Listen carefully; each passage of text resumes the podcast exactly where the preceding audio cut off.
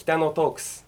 この番組は神戸北野で働いている方の普段聞くことができない思いを音声を通じてさまざまな人に聞いていただき違う目線で北野という街の魅力を知っていただこうという番組です、えー第6回ボリューム2本日もグリーン北野さんにお邪魔しています。よろしくお願いします。よろしくお願いしよろます。しくお願いします。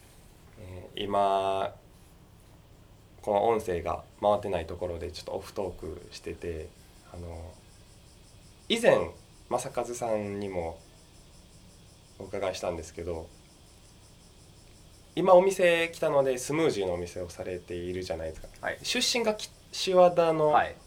方で、だんじりの話をはい。以前少しお伺いしたんですけど、はい。はい。今回だんじりの話を知らない方もものすごく多いと思うのでこの北のトークスからだんじり祭りのことをガツンと知っていただきたいなと思うんですけど何かお伺いできることがありますか？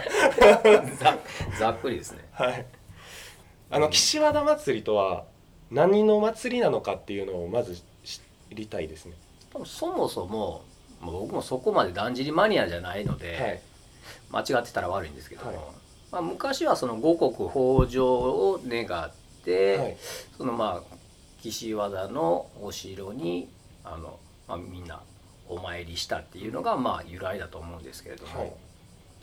まあ、それからだんだんまあ時代が変わって進化してきて、うん。まあ、今の形のだんじりをまあみんなで街の中をはい。まあ引いて走ってっていう感じなんですけど。はい。あれはみこし？みこしではないですね。そのまあ木欅の木でできた大体重たさが4トンぐらいあるんですかね。4トン、はい。4トンもあるんですか？はい、でそれを、まあ、あの若い青年団って言われる、まあ、大体20代半ばぐらいまでの子たちがあの、まあ、前で綱を引いて、まあ、一番、まあ、だんじりが浮く原動力になるんですけどはい。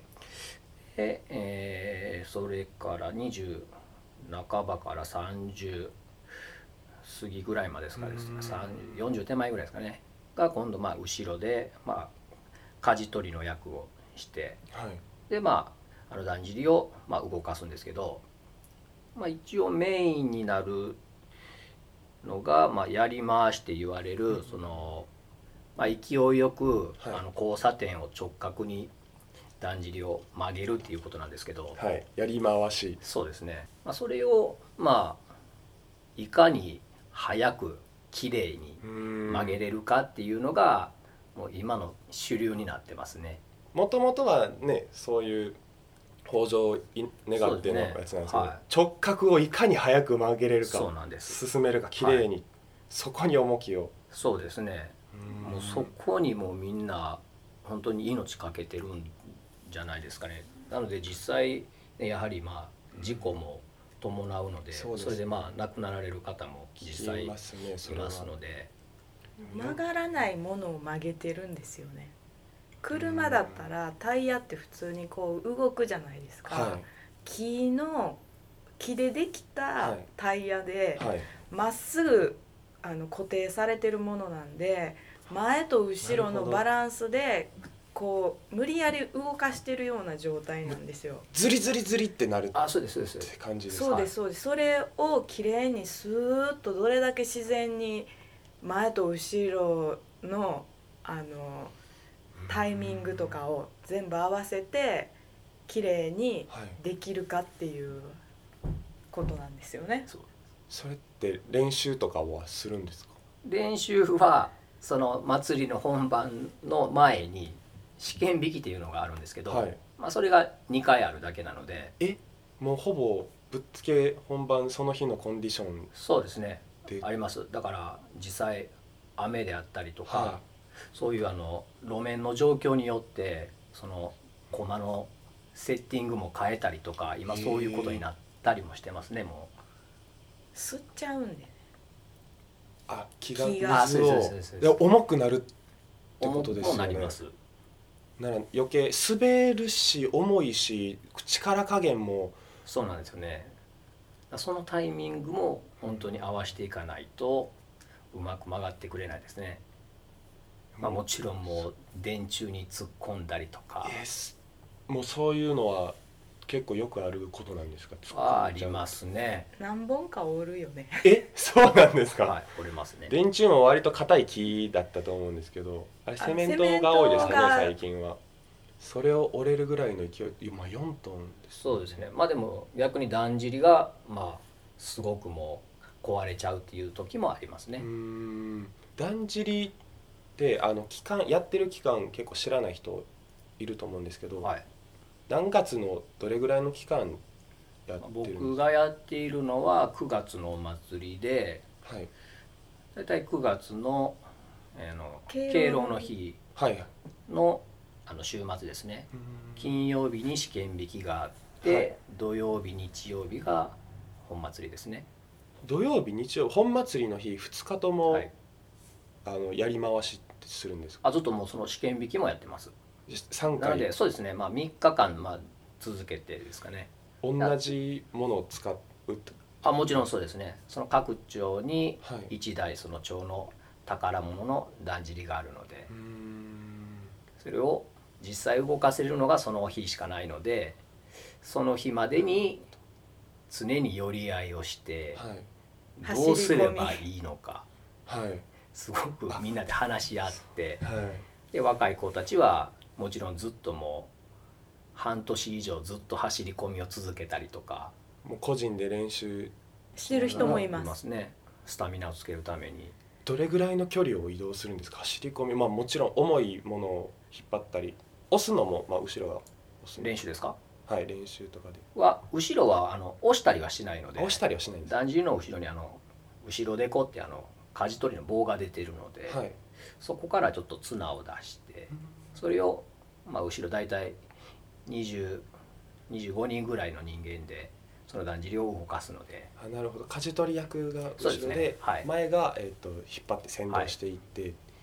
前の子たちは普通にまあ綱を持って、はい。まあ、何か重たいタイヤとか、はい。そういうのをまあつけて走り込みの練習をしたりとか、まあ、後ろは後ろで、まあ、トラックとかにその後ろでこう実際使ってる後ろでこうもう溶接してくっつけて、ええそれで練習するってことですか？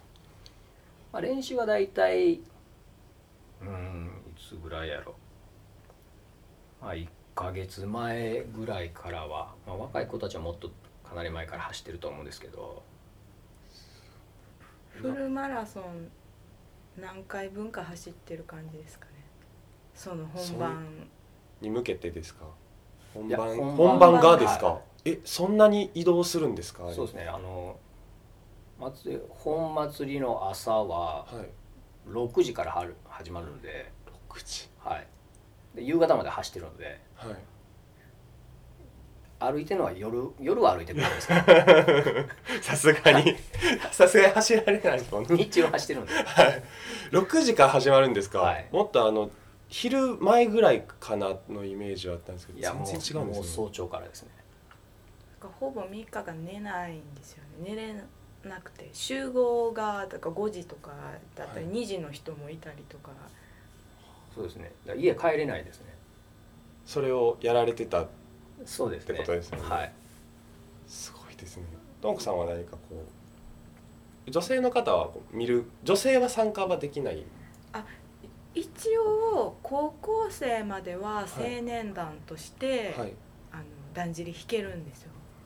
でも好きな人は大人になってからも後ろで走っあつええ走ってます。そうなんですか、はい。もう子供の手つないでで一緒。に団地の後ろもついていくっていう。追っかけがいるんです。だんじりの追っかけですか、はちょっと離れたところからわーって追いかけていくまあいやもうまあくっついてる。結構もう。まあくっついてるんですかでないとすぐ後ろから他のまた。どんどんどんどはい。んどんどんいろんな、はい。そうです。あのだんじりはい。だんじりでいいんですか？ね、はい。だんじりがこうずーっと回っていって。